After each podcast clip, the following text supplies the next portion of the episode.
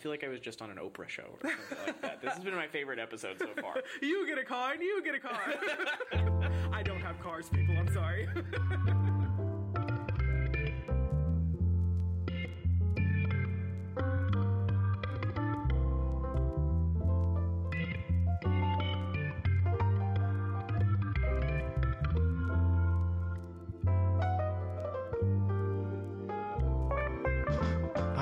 I'm Jonathan Platt, and this is Direct Line, the absolute best podcast in the Baylor family. At a predominantly white institution like Baylor, what's the person of color experience like? While we all love Baylor and chose to come here for specific reasons, there are a lot of problems with how both the university and the community approach race. Maybe as a Baylor family member of color, you feel routine instances of otherness, isolation, or soft, covert racism. You may even be wondering if you'll ever find acceptance, community, and self fulfillment in a place so different from your culture. That's the case for my guest today. In this episode, I discuss how to find a community built on shared values, shared experiences, and a commitment to acceptance so that you can feel a part of both a small community at Baylor and like you found your home in the Baylor family. And also, how to ensure that your community not only embraces you, but helps you grow as a person. And that's with our guide for this week, Rae Jefferson. Rae is the communications director at Waco Family Health Center. Previously, she served as the director of marketing and communications for Creative Waco. Her work has appeared in numerous publications, and she currently lives in Waco, Texas, and now is back at Baylor pursuing a master's in journalism. Rae is also a very, very long friend of mine. We started out uh, at the Lariat together when we were undergraduate, and we do a little bit of uh, some fun catching up in this episode that I really think you'll enjoy. But also in this episode, you're going to hear who Rae is and how she made Waco her home since graduating from undergraduate in 2016 what it's like for Rae to be back at Baylor as a master's student, and how the COVID 19 pandemic has changed the classroom experience. How Rae came to understand and embrace her identity as a person of color during her undergraduate years at Baylor. How she found a community at Baylor that helps her to love and accept every part of her. And why it's so important for Baylor students of color to find communities that can help them discover the joys of loving their cultures and themselves. Here's my interview with the amazing Rae Jefferson.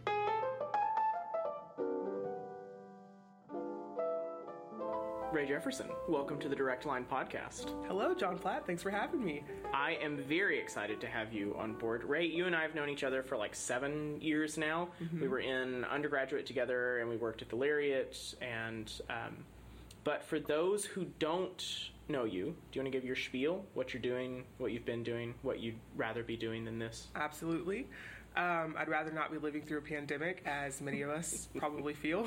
but um, right now, I am the communications director at Family Health Center in Waco. Um, we're basically a system of clinics that provides affordable or free um, health care for people in the city who can't afford it. Um, a lot of people think that we're a free clinic. We're actually not.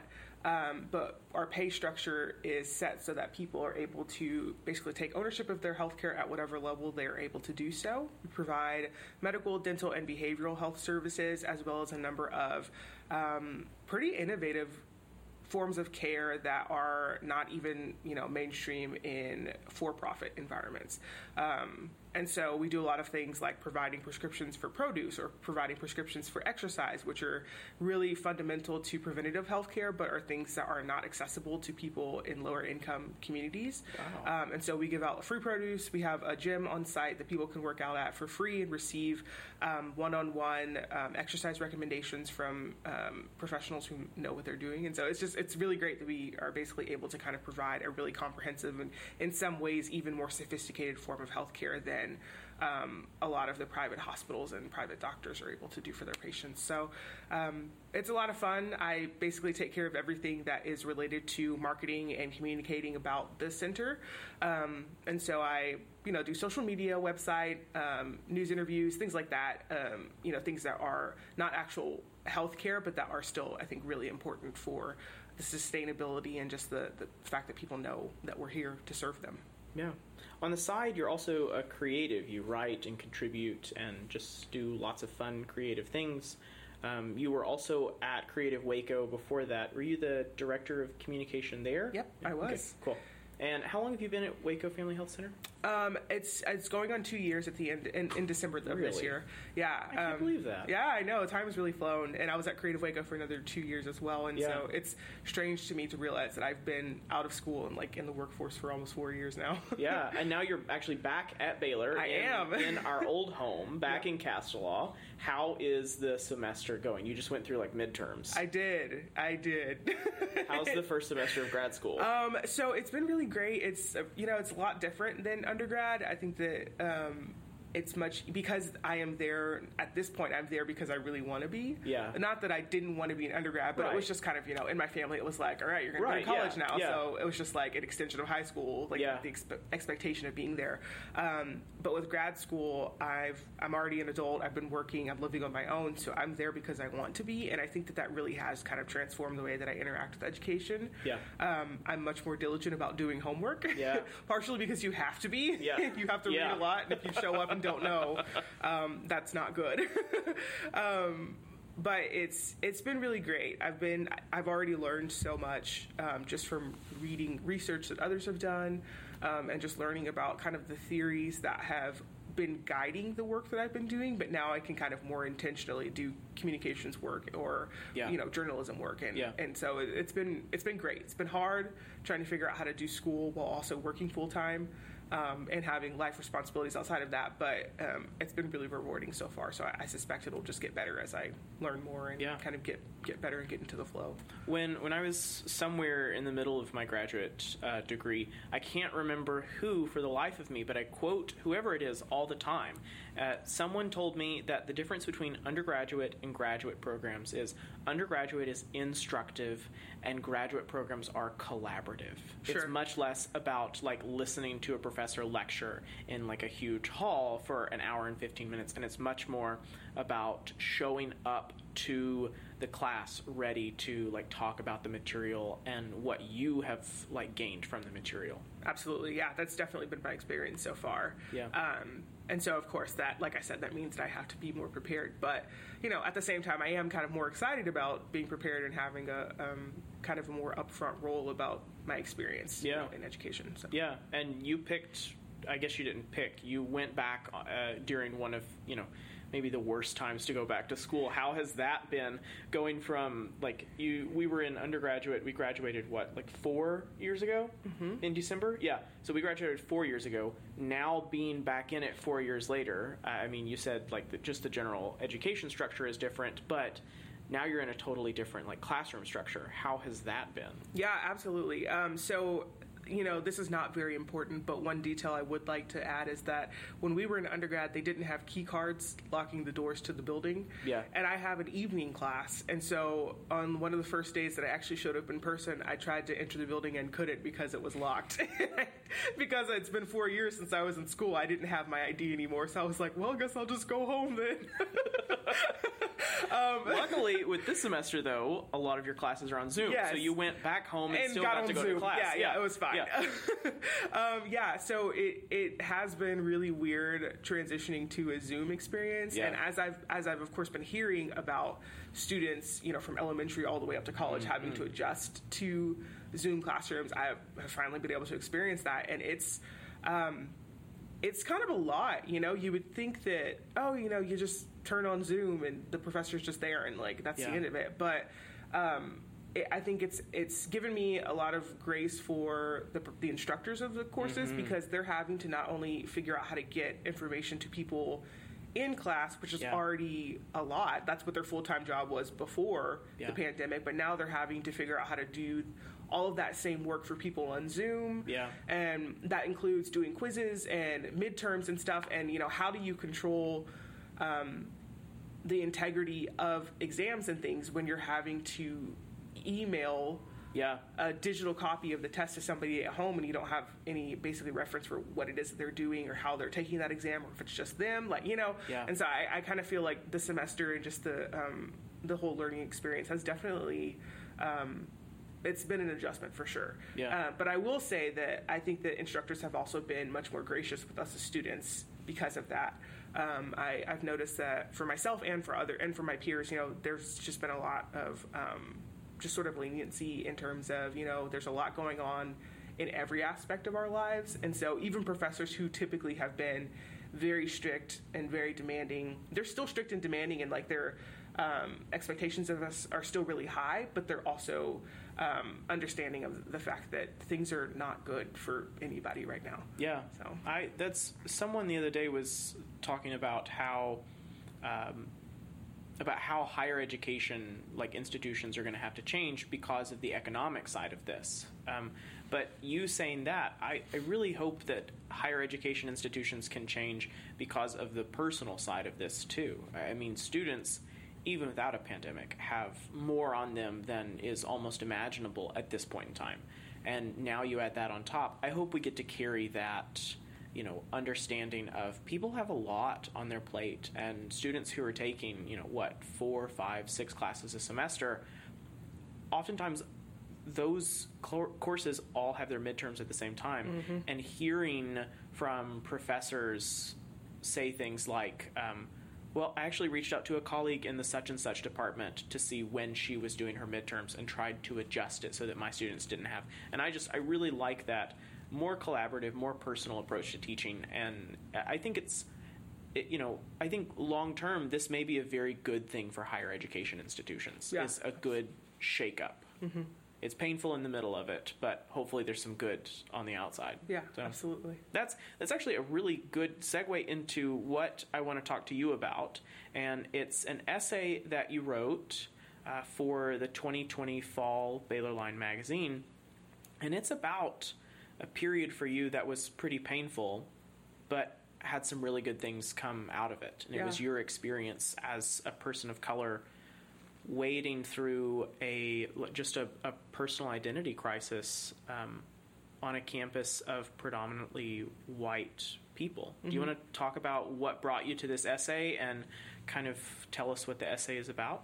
Yeah, absolutely. Um, I think that I, um, you know, I'm 26 now, and obviously I am not at all naive to think that I have figured out myself or life or, you know, any of that.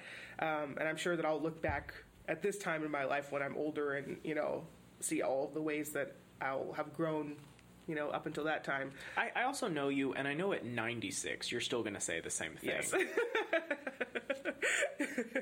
I hope so. I hope to always be adaptable and to be humble enough to um, admit when I haven't gotten things 100% right.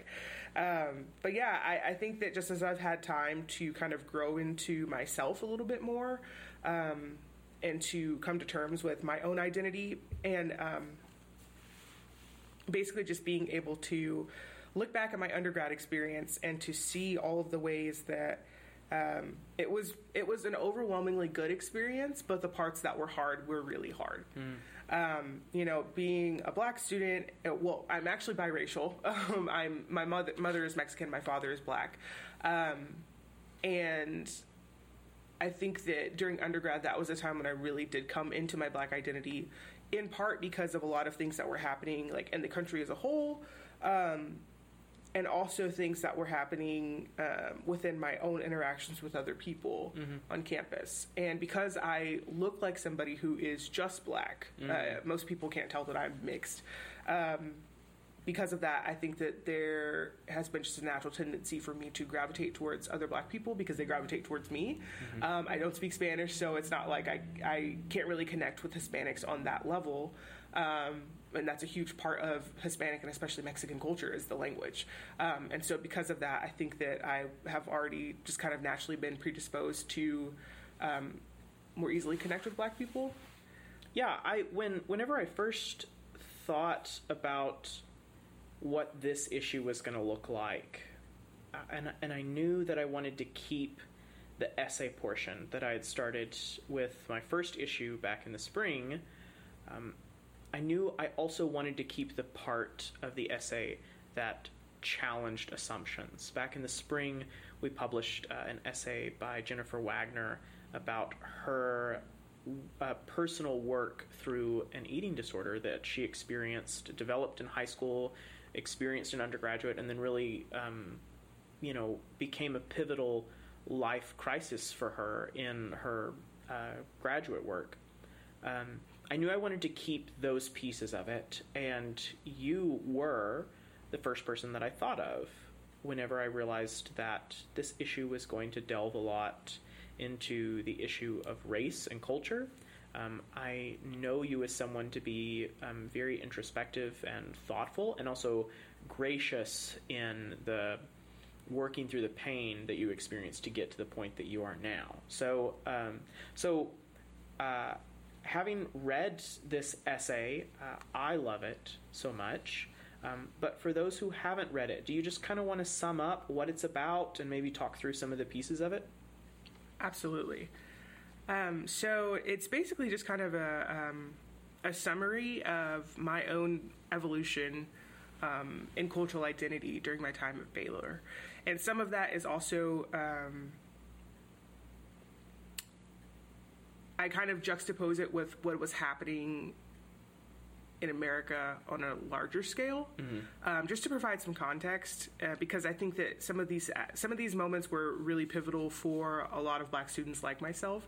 Um, I had, you know, I mostly had Black friends during my time at Baylor, and so we were all kind of going through the same thing. And there was just, you know, a lot of moments where we were able to bond over a collective pain, which is not ideal, but it's important whenever you are suffering in some way Yeah. um, so basically, you know, I just kind of started out talking about my own background with my identity. Um, I grew up in Houston, which is a super diverse city. It's, I believe, you know, the it's definitely the most diverse city in Texas. Um, it's the fourth largest city in the country. Yeah. Um, and I didn't realize what a privilege that was until I left and Yeah. moved and lived in other places. And you, there are plenty of other cities in the, the states that are diverse but are not integrated. And I've, I've always heard that Houston is one of the per capita most diverse cities uh, in the United States. I don't know if that's true or not, but I, I mean, I remember that being said years ago. Mm, I would not be surprised if that were true Yeah. because it's it's truly truly a melting pot in this like in the sense that New York is a melting pot. Houston is Yeah. very it's yeah, that's the along word same that I've heard for it. Yeah. Yeah, and I, I loved it, you know, and because I, of course, didn't know anything different, but you know, I realize now as I've gotten older that it just allowed me to learn how to interact with different kinds of people, Yeah. and to be comfortable around people who look differently than me, who live differently than me, who dress differently, and speak other languages, and um, have different senses of, you know. It's other cultures, especially non-American cultures, have different levels and different kind of um, other cultures have different expectations for etiquette. And so being able to understand that you know something that might seem like it's rude to american culture is not actually rude. It's just you know that's just how other cultures function. And i think that all of those things were just small pieces of me learning how to be able to interact with other people and then to then be able to express empathy for them and to understand that it's you know this idea of otherness um, does not necessarily have to be something that separates people. Yeah. Um, but I think that a lot of times in places and, and in communities where people have not experienced anything outside of their own norm, it can be much more difficult whenever you move into spaces that are more diverse to then healthily and uh, respectfully interact with people who are differently than you. Yeah. Um, you used you just used this term otherness. Could you like define that term? Sure. Yeah. So I think otherness is um, it's not a positive term. It's kind of this idea of there is a majority culture and anything outside of that is other. And the thing about it is that it's pretty insidious in, in the sense that a lot of people, especially if you're in the majority, you don't necessarily recognize that there is an othering or Yeah. an otherness of people because you're you're the majority. You know, everybody around you for the most part looks like you and believes like you, and you can look at somebody else and basically say, "Yeah, we're pretty much the same, right?" Or we have this in common. Um, but when you're not part of that, you're not part of the majority. It can be really difficult to um, to function in those spaces happily. Um, and it's very apparent to you as the other that you have been othered, whether or not the people doing the othering realize that. Yeah. So so otherness is a sister in tokenism. yes. And so it's, you know, a lot of my experience at Baylor was kind of just becoming more and more aware of my otherness. Um, and then also learning how to embrace that and to not Yeah. be so hurt and upset by that. Because I, I think I, again I, as I, we've kind of talked about I very quickly learned and realized that other people didn't grow up how I grew up. Um, a lot of people at Baylor did not grow up in Houston, and even if they did, they probably grew up in areas that were predominantly white, that were predominantly affluent, um, and those areas are very um, homogenous. And so, if you haven't, especially during your developmental years, been around people who are different from you, it can be kind of hard then to transition into a college environment where you do have more people. Yeah. Um, I think that, if I'm not mistaken, Baylor is technically one of the more diverse private institutions. Yeah. Um, which is like that's great, but it's also not saying much. Yeah, yeah. because I believe uh, I think black students, at least when we were in undergrad, our freshman year, made up about six percent of the whole population of students, which was about 900 students. Mhm. Um, and in a sea of 15,000, that's not very many. Yeah. Um, so you know, it's it's kind of like it's great on one hand that Baylor has created an environment and conditions for whatever reason that more students of color are willing to go to the university. Um, but then you still again have that sort of overwhelming white culture that is at Baylor, um, just because you know the founders were white, a lot of the most of the professors are white, most Yeah. of the students are white, um, and so that's that's then where it very quickly becomes you know there's an, an unintentional um, but definitely very tangible othering for people who are on the fringes of um, Baylor's sort of, sort of culture, you know. Yeah, yeah. So, so you you spend the first part of the essay really like establishing like what you've experienced, how you came to this, um, and you you talk about how there is this negative part of your experience at Baylor and this positive part.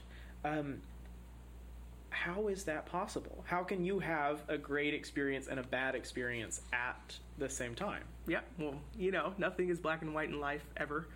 Um, and if it is, that's probably because we're trying to oversimplify things. Um, and, you know, I think that part of that is just naturally who I am. I'm typically a very gracious person um, because, like I said, because I grew up with so many different kinds of people.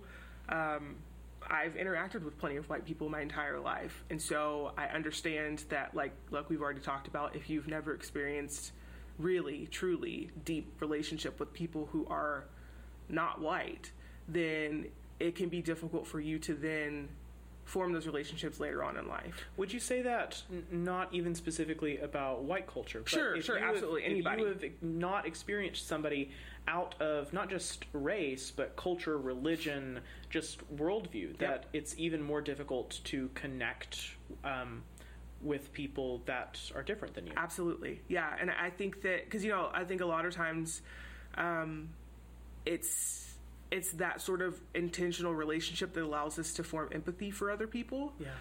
um, and to understand truly understand the struggles and the challenges that other people have. You know, I am not a man, so I can't possibly understand truly what it's like to have societal pressures of being a provider and being a protector and being strong and um, never being allowed to truly experience, you know, the softest parts of myself. I, I can't relate to that because I'm a woman, right? Um, however, I do have close relationship with men who have talked to me about that, and so because of that, I am now much more likely to be gracious whenever I do encounter a man who seems to be struggling with with those things, you know, and, and seems to be um, having a really hard time with emotions and things that are are you know a natural part of himself, but that have kind of been um, silenced just because of the expectations of what it means to be a man, you know. Um, and so I think in the same way that can be applied to just about any sort of difference that you have with a person. Um, So you you talk about in the piece, uh, you talk about finding a friend group um, that it, they they they looked like you, but they were teaching you how to be the real you, not someone who you know. You say that you shopped in high school a lot at Hot Topic. Um, you listened exclusively to rock, and you used words like rad. yes, which I But still then- use. I was about to say. Now you did you didn't fix that part. I love you rad.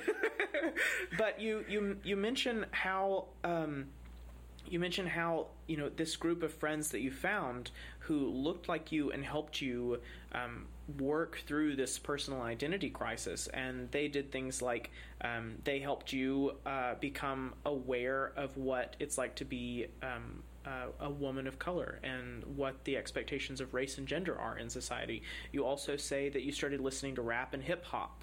Um, and you, you know, you say it was leagues better than the music you had been listening to. Perhaps most importantly, and I'm quoting you, I finally learned how to do my hair, a task that had long perplexed me and my Mexican mother as my hair texture changed with age. That's that's such a specific thing in your life and something that I have never had to think about um, myself. Why is that small, specific thing so important to you that you would take time in an essay to mention it? Yeah, I think that especially for women, hair is so important um, because it's a it can often be a huge part of what's considered our beauty um, and it's one of the the first things that people might notice about you. You know, if you are having a bad hair day, people can generally tell. I don't. Know? I don't know what that's like. never had a bad hair day. I, I believe you. You've probably never had a bad hair day in your life. Um, you know, but if you've if you've got especially curly hair for a very long time, products were not necessarily directed at curly haired people, and especially mm. not women of color that have a different hair texture from the average white person. Um, our hair tends to be more um, coily, it tends to be a little bit um, denser, it can take a little bit more sort of, uh, you know, oomph to get the product in there. yeah. So, so is that is that an example of cultural othering? Yeah. That, that we're saying that you know we're not even going to design or at least market products to a specific type of person because so many of the majority have you know straight or slightly you know curly hair. They don't have the um, uh, the texture and the type that you do, and so that's a form of cultural othering. Yeah, absolutely, and and you'll actually see that a lot of especially these days, a lot of the owners of black hair care companies are black women because yeah.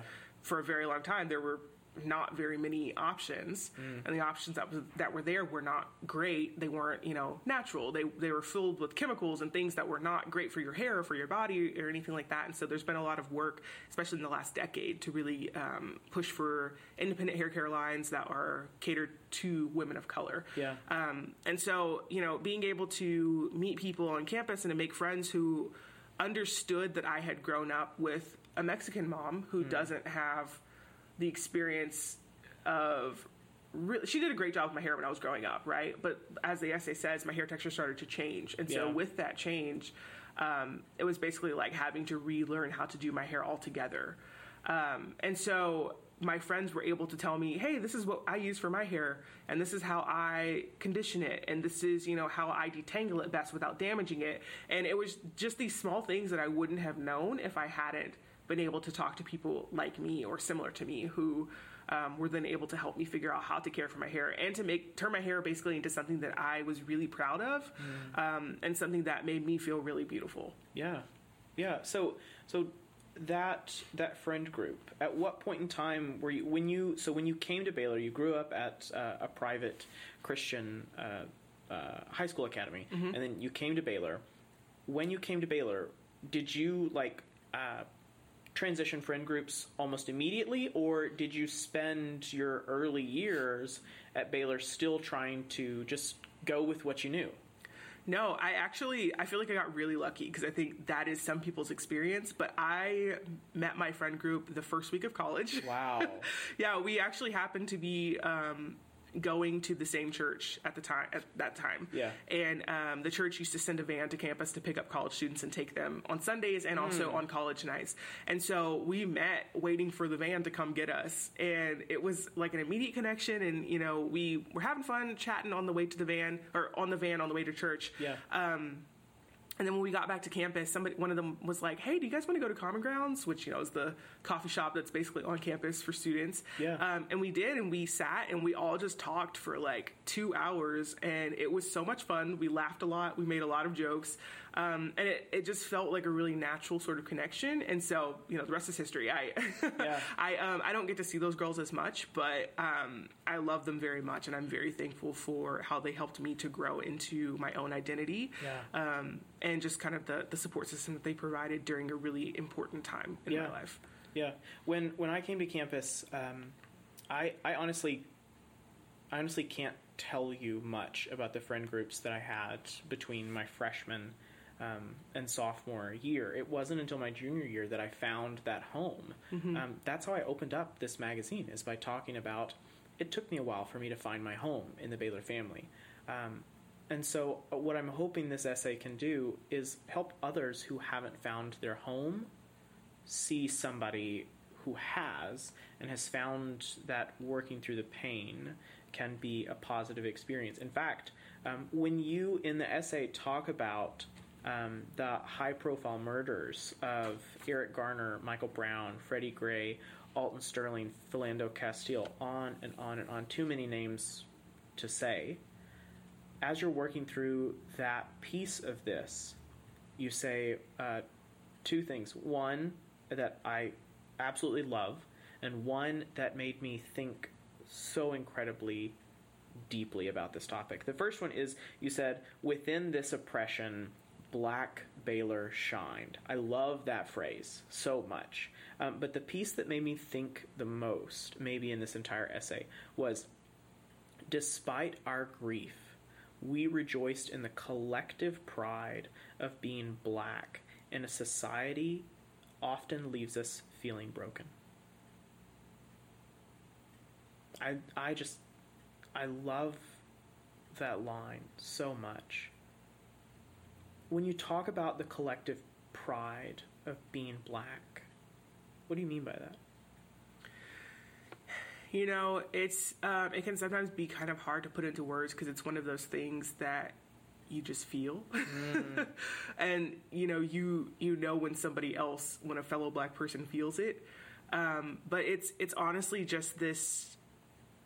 I- I think especially if you are a Black American, because you know I, we start the essay by mentioning the fact that there are a lot of different kinds of Black experiences in the U.S. Yeah. Um, you know, there are black people who come here from other countries, so people who come directly from Africa, uh, people who come from other countries that also had a history of slavery, and so they are black but also identify with a different nationality.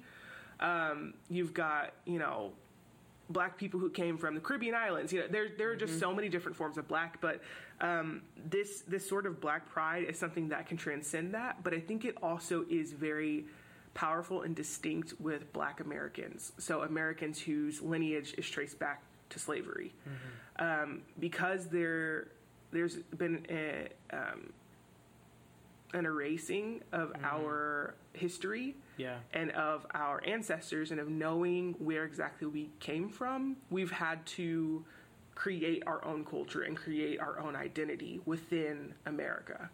Right. And so there is a big part of our, our legacy and of our, our cultural heritage is slavery and is suffering and it is Jim Crow laws and it is the civil rights movement and it is just a lot of oppression, but that's not the entirety Yeah. of who we are. Even even in the essay, you say there's a temptation to reduce blackness down to a legacy of suffering. Although that's an undeniable part of our heritage, it's far from the full story.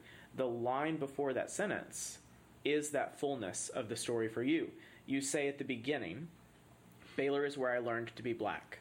Halfway through the essay, you say, Baylor is where I learned to advocate for myself and people like me. And then this line that comes right before that part about uh, reducing black experience to suffering, you say, Finally, Baylor is where I learned to rejoice in my skin. Mm-hmm.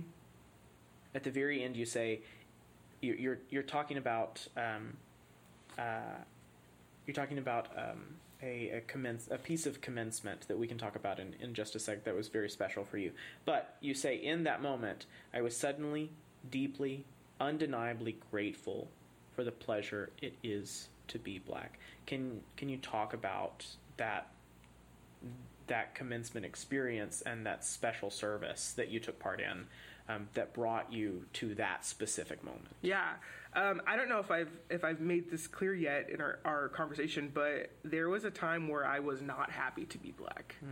Um, you know, I, I yeah, as you mentioned briefly, I grew up in Houston, but I went to a private Christian school um, that was predominantly white, and I was, I believe it was one of twelve black students in the entire school K through twelve. What, what do you think the size of the school was? Like 500? Yeah, probably. Okay. Probably about. cool. Um, and so it was very few. Yeah. um, I was actually in one of the rarest classes that had two black students in it. It was myself and another um, Wow. girl. Um, but I believe like the grade above us didn't have any. The grade above them, I don't think had any. So you know, it was Yeah. it was being black was not really like an important part of, or it wasn't a, a, an emphasized part of the experience because, you know, as we talked about with culture, most of the culture that that was there at that school was white culture. Yeah. Um, and so there was a lot of me trying to just mesh into that and fit into that because I think, especially as a high school student, of course, your mo is just to Yeah. make it, you know, and to, to have friends and to to make everybody else like you as much as possible. And I think a lot of times, without really even realizing it, we can tend to lose ourselves, especially as we're in that stage, we're trying to even figure out who we are. Um, but then you know once i got into college and have and had all these great experiences with friends who were um, different from the friends that i'd had before and learning all these things about myself and how to feel comfortable in my skin literally you know with my hair and like feeling good about my body but also um, feeling good about my heritage and my history um, and all the things that come along with that good and bad. I i kind of arrived at a place where it was no longer taxing to be black it was enjoyable. It was a pleasure because I understood that even though I had had such a hard time and had felt so outside of the mainstream, that there were other people there who felt the exact same way as me. And so I knew that it wasn't a me problem, it was more of a culture and an environmental problem. Um, you know, because it's one thing if it's just you uh, and you think, oh, I'm just weird or I'm just, you know, not somebody that people like. But then you realize, no, it's actually it's something bigger than that. Um, and so when I finally was able to find my place and to find people who I loved and who loved me, um, it became much easier to, to be happy about who I was. Yeah. Yeah. So, in a piece of it, it's not just being grateful for the pleasure of being black, it's grateful for the pleasure of being Rae. Absolutely. Absolutely. And and I, I think that a lot of that culminated in that last bit of the essay, um, the Kente ceremony. At Yeah, yeah. Talk, talk, talk about that. Yeah. Yeah. so Um, that is actually it's not something that is unique to Baylor. Mm-hmm. Um, and at Baylor, it's actually a little bit different. At other institutions, the Kente ceremony is pretty. It's much more explicitly for Black students. But I think at Baylor, there's just you know they celebrate multiculturalism and kind of an invitation to anybody. Anybody Oh, didn't to, know that. Yeah. So the the, cool. the ceremony is for anybody. I've seen um, a few white students do it. I've seen you know Hispanic students do it, um, and it you know it's nobody says anything about them being there. Like they're they're allowed to be there. um, That's but, wonderful. Yeah, historically though, kente has been a um, a pre graduation ceremony that celebrates the academic achievements of students of color, specifically Black students Yeah. um, and it basically the the whole process of you're you're given a cloth that is a kente cloth that is um, created. It's inspired by cloths that were used in ancient Ghana, uh, which is a country in Africa. Yeah. and um, you know the the actual kente cloths that, that they used in Ghana in you know ancient times were just beautiful. You know, incredible patterns and colors and really nice materials and things like that. Um, but we have basically kind of adopted that um, history of using fabric and cloth to commemorate a really special moment and to mm-hmm. commemorate a really special achievement. So it's it's a really special time for black students especially where we get to say we've done this really hard work of making it through college and I think that the, the ceremony is really special for a lot of the black students because for many of us we're the first people in our families to go to college. So it's not even just about the graduation. Like graduation in and of itself is, is incredible and is special, but it can a lot kente can a lot of times be a ceremony that is, you know, going back to that idea that our legacy is riddled with hardship. It can be an acknowledgement of I have made it, and I can't even I can't even really describe and explain um, during the kente ceremony how relieved I felt to be there because not only did it mean I had finished school, but I had done so against the odds, against the s- statistics that would say I, as a child of two people who didn't go to college, who had me very early in life, um, who were of a certain economic class, um, that I was able to make it through college and to do so successfully and really well and to have a really great job lined up. You know, it was just a really emotional time because um, it was just a, a really uh, um, an acknowledgement of the work that I had put in, but also of the work that had been put into me. Yeah. Um, and so I think that being there at the Kente ceremony and seeing all these other black and brown faces um, who had also a lot of a lot of them had experienced similar economic or sorry Yeah, no, I mean economic is is a word that I would use there. Yeah, well, so a lot of them had experienced a lot of the same academic um, struggles that I had, and, and okay. a lot of the same economic struggles as, struggles as well. Yeah. Um, and us just being there together was just a really special moment. Yeah. Um, and I think that for a lot of Baylor students, uh, like the, the typical Baylor student who is affluent and white, that a lot of those experience would experiences wouldn't be relatable necessarily. Yeah. Um, so it was uh, it was really great. It was a lot of fun, and, and I um, you know as I talk about a little more eloquently in the essay, um, just about what exactly that experience meant for me and Yeah. for others. I was I was looking through um, some of our photo databases the other day, and uh, I came across just a, a, swath of photos from a commencement uh, a few years ago, and I I actually. Uh, uh, what another team member was sitting in the room with me, and I said, you know, I'm clicking through these images, and one thing that I notice uh, is that people wearing a kente cloth are so much more expressive about walking that stage than anybody else on there, and I.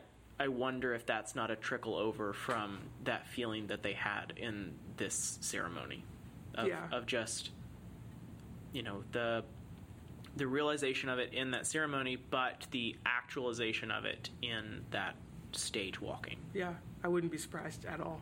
Um, you know, my graduation was so great, and um, a lot of my I know you got to sit right next to me. Yeah, that's all that matters, right? we did sit next to each other. That was Yeah. so great. Um, yeah, no, my, uh, a lot of my family from Houston drove down, and many of them did not get a chance to go to college, and so it was a really special time, um, especially because they're loud, and so when I crossed the stage, I heard them. I always was- love that. That's always my favorite part of commencement. Yep. is, is is so so often people get so like upset and and frumpety, uh, if that's a word, over people being loud Yeah. or air horns or the cowbells and stuff like that. And I just I Look, always man, we worked hard. I, I mean, ser- seriously, when I hear that, it's hard not to cry. Yeah. Like it's it's hard to hold back tears from that because just the joy and expressiveness of that family for that one person. I I always love that. Mm-hmm. Yeah. I hate sitting through commencement, but that part makes it better. the name calling is great.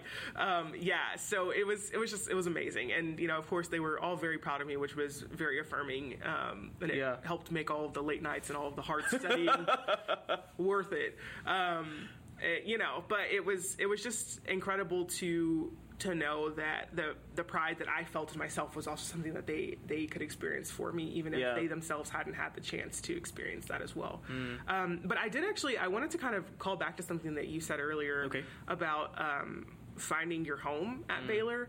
Um, even though I, of course, had these this really great group of friends from the beginning, um, I also didn't really find a more mainstream home until I went to the, the Lariat. Would you really call us mainstream? Would you really call us mainstream? more mainstream than you know. Okay, Yeah. okay. So um, I did just want to say that you know I, I think that and I believe I mentioned this in the essay too that um, the Lariat and really the, the journalism department at Baylor was where I connected with people who weren't black but who could empathize and who understood a lot of the things that I was talking about because you know sometimes um, you know as we talked about with the whole empathy thing if you haven't lived and sort of um, really had a meaningful relationship with people who are different from you, it can be difficult for you to empathize with some of the problems that they have. Yeah. Which means it can be difficult for you to recognize some of the problems that they even exist, right? Um, but I think that when I moved into the journalism department, there were a lot of students there who, and I, I think to be a journalist, a lot of times you have to have that empathy because that's what makes you want to learn about other people and want To- to, tell their stories. to be a good one, definitely. Yes, to be a good one. Um, and so, you know, and the students who are good journalists are the ones who tend to want to work for the campus paper. Yeah. Um, and so I got to connect with a lot of other students who were very different from me. We were all different races, different genders, different ages, um, but it was a really great community for the most part, where you know even the most diametrically opposed of us were still, for the most part, able to empathize and to have really constructive relationship with one another. Um, and I mean, literally the best thing that happened to me Yeah. at Baylor in my undergraduate years is joining the Lariat. Yeah. The amount of hours that we spent outside of our responsibilities to the paper, outside of our responsibilities as staff members or writers or whatever we were doing, the amount of hours that we spent in the conference room, um, in just the newsroom talking, the amount of hours that we spent there working through hard issues, uh, it, it, looking back on it, it was that really cliche thing that people say about college where all people do is sit there you know and talk about big ideas. We talked about so many big and hard ideas. Um, i i remember being on vacation in 2016 when and maybe you remember this we had a very infamous group chat um, with a bunch of us in there um, and i love that group chat. I, I still love it. The the moment that it was the most important for me was in the summer in July of 2016 there were several high profile murders of, of men of color in a row. Um, many more that weren't nationally publicized. And then there was um, the shooting of the police officers the sniper in Dallas. And I remember our group I think our group was the only thing that got me through that week without just being utterly just angry and deflated. And I, and I was both of those things, but that that that group chat of people who like you said work hard on empathy and understanding and growing our understanding of the world um, that's the most powerful thing to me on earth is a diverse group of friends that isn't just about racial diversity. Yeah. It's about people who came from like me, small towns, people from you, uh, people like you who came from big towns, people that came from um, the affluent side of big towns, and people who came from the less affluent side of big towns, people who ex- experienced across the board, and all of us coming together and even in the midst of you know just the struggle of being in college and the struggle of you know working 40 hours a week to produce a paper um, finding friendships that became more meaningful than it, literally anything else in my baylor career Yeah. Yeah, I can absolutely identify with that. so so this essay um, there's a lot more in it than just the words um, I know that there could easily be a lot more in it than what's there. We had to cut out a lot. We had to cut a lot. Uh, you know, we also we also grew the page count so that there could be more. Um, but when someone reads this essay, what are you hoping for them? I'm hoping two things. One is that um, people who can identify with otherness and feeling like you're on the outside of things, that um, they can still remain hopeful about the fact that there is still space and there, there are still avenues to be able to find your community. Um, and also just to to just feel reassured by the fact that these experience these experiences, especially as um, a person of color, you know, a lot of times they're not unique. There are a lot of us who have felt similarly and have felt outside and have felt discouraged and um, just have had a really hard time sort of adjusting.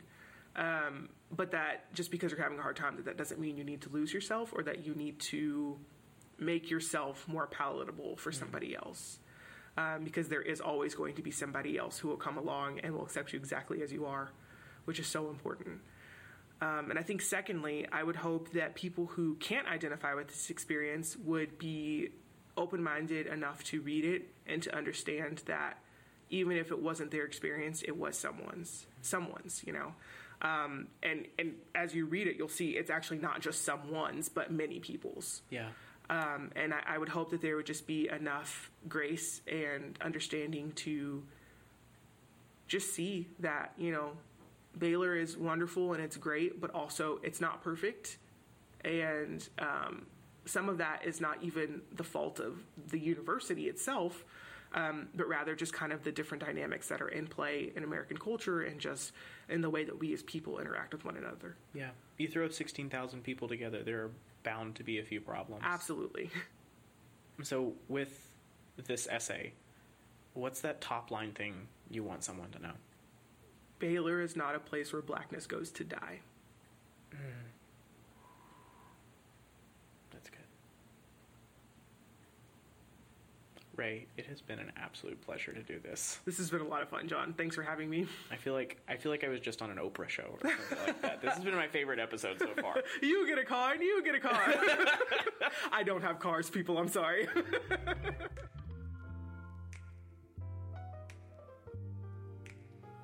So that's my interview with Rae Jefferson. Thanks so much for listening to the end. If you're interested in the resources we mentioned or how to follow Rae, you can find lots of links in the show notes below. Join me next time for a special conversation with Robert Darden on his latest piece for Baylor Line magazine. It's about a father who lost the most precious thing to him, his son, and his decades of struggle to find peace.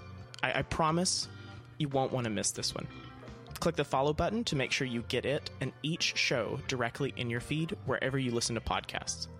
Also, while I'm on it, if you haven't reviewed our podcast yet, would you do that right now? You've had several episodes to listen to and get a feel for the new format and what we're doing, but we really need to hear from you so we can know how to make the show better going forward. You're actually our very best source for new listeners, too. It's something to do with the Apple Podcast uh, like algorithm. It rates shows higher the more that they're reviewed, and the more frequently that they're reviewed, more people will see it. And we'd love to share this with more of the Baylor family. We'd also really love, like I said, to hear your thoughts. You can post your review on Apple Podcasts or wherever you get your shows, and we're very eager to hear from you. I promise we do read every single review. If it's good, if it's bad, if it's indifferent, your review helps make this podcast better and remain your voice in the Baylor family.